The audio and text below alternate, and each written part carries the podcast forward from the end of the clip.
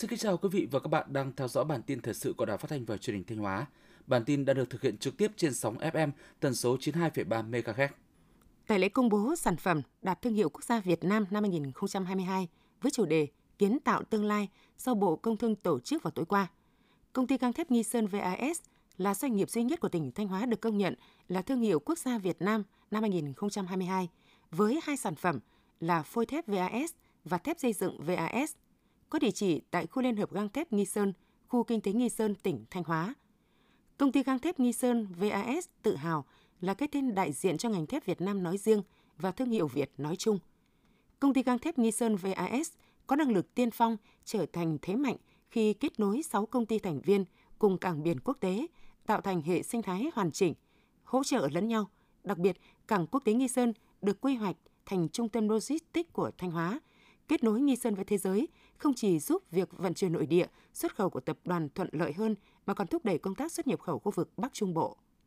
Tính đến hết tháng 10 năm 2022, Cục Hải quan Thanh Hóa đã đảm bảo làm thủ tục xuất nhập khẩu cho lượng hàng hóa đạt kim ngạch xuất nhập khẩu hơn 11,9 tỷ đô la Mỹ, tăng gần 46% với lượng tờ khai đạt hơn 93.600 tờ khai, tăng 6,8% so với cùng kỳ thực hiện thủ tục cho 1.385 tàu biển, 12.071 ô tô, gần 50.000 lượt người tham gia xuất nhập cảnh.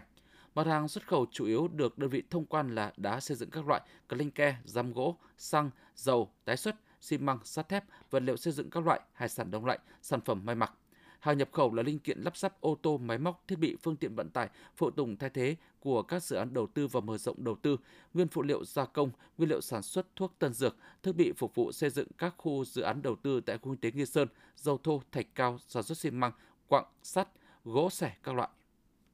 Thanh Hóa hiện có 118 làng nghề công nghiệp, tiểu thủ công nghiệp với 36 nghề đang hoạt động, trong đó có 27 nghề truyền thống và 9 nghề du nhập mới. Các làng nghề nói trên đã và đang tạo việc làm cho hơn 65.000 lao động với mức thu nhập bình quân 4 đến 5 triệu đồng một người một tháng, góp phần quan trọng trong quá trình chuyển dịch cơ cấu kinh tế nông nghiệp nông thôn, đồng thời thúc đẩy sự nghiệp công nghiệp hóa nông nghiệp nông thôn trên địa bàn tỉnh.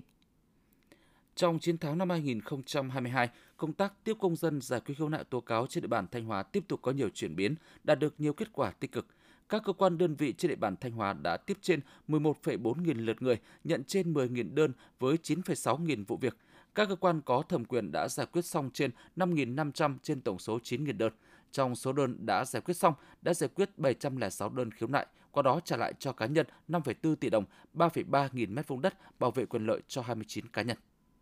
Sáng nay, thành phố Sầm Sơn đã tổ chức Ngày hội Hiến máu tình nguyện năm 2022 với chủ đề Hiến máu cứu người, nghĩa cử cao đẹp.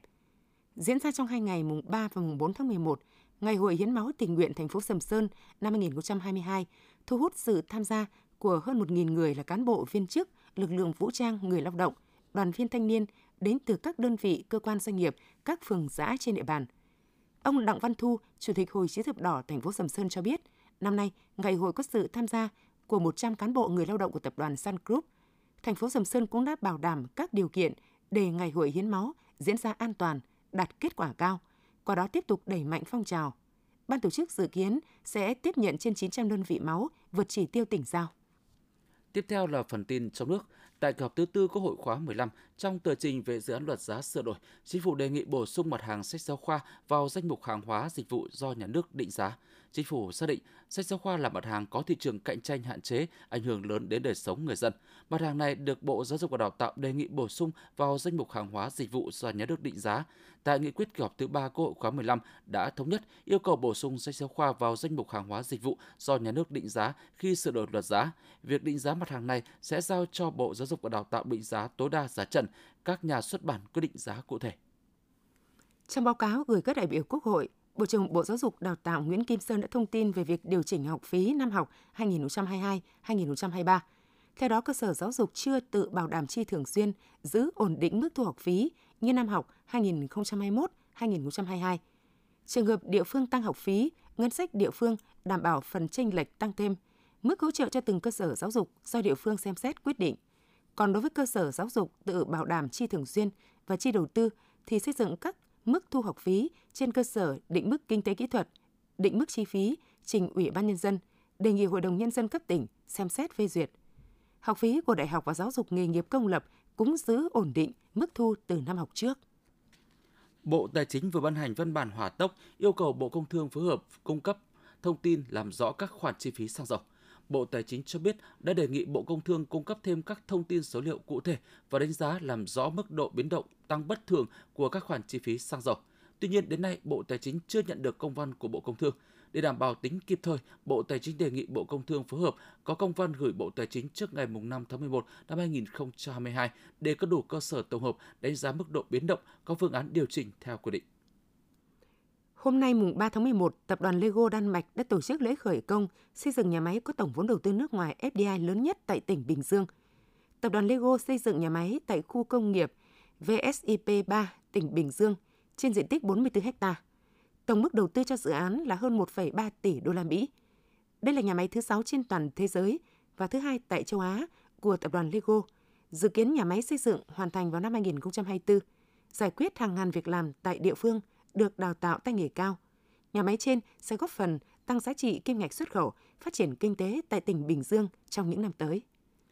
Hôm nay, triển lãm quốc tế công nghệ cửa hàng và nhượng quyền thương hiệu 2022 đã chính thức mở cửa tại Trung tâm Triển lãm và Hội nghị Sài Gòn, quận 7, thành phố Hồ Chí Minh. Năm nay, triển lãm có 450 gian hàng của khoảng 150 đơn vị đến từ 9 quốc gia và vùng lãnh thổ gồm Hàn Quốc, Singapore, Thái Lan, Pháp, Thụy Sĩ, Tại gian hàng, các đơn vị tham gia triển khai đa dạng hoạt động như trưng bày giới thiệu sản phẩm và dịch vụ mới. Hội thảo bán lẻ và nhượng quyền thương mại sẽ được tổ chức xuyên suốt thời gian diễn ra triển lãm từ nay đến ngày 5 tháng 11 năm 2022.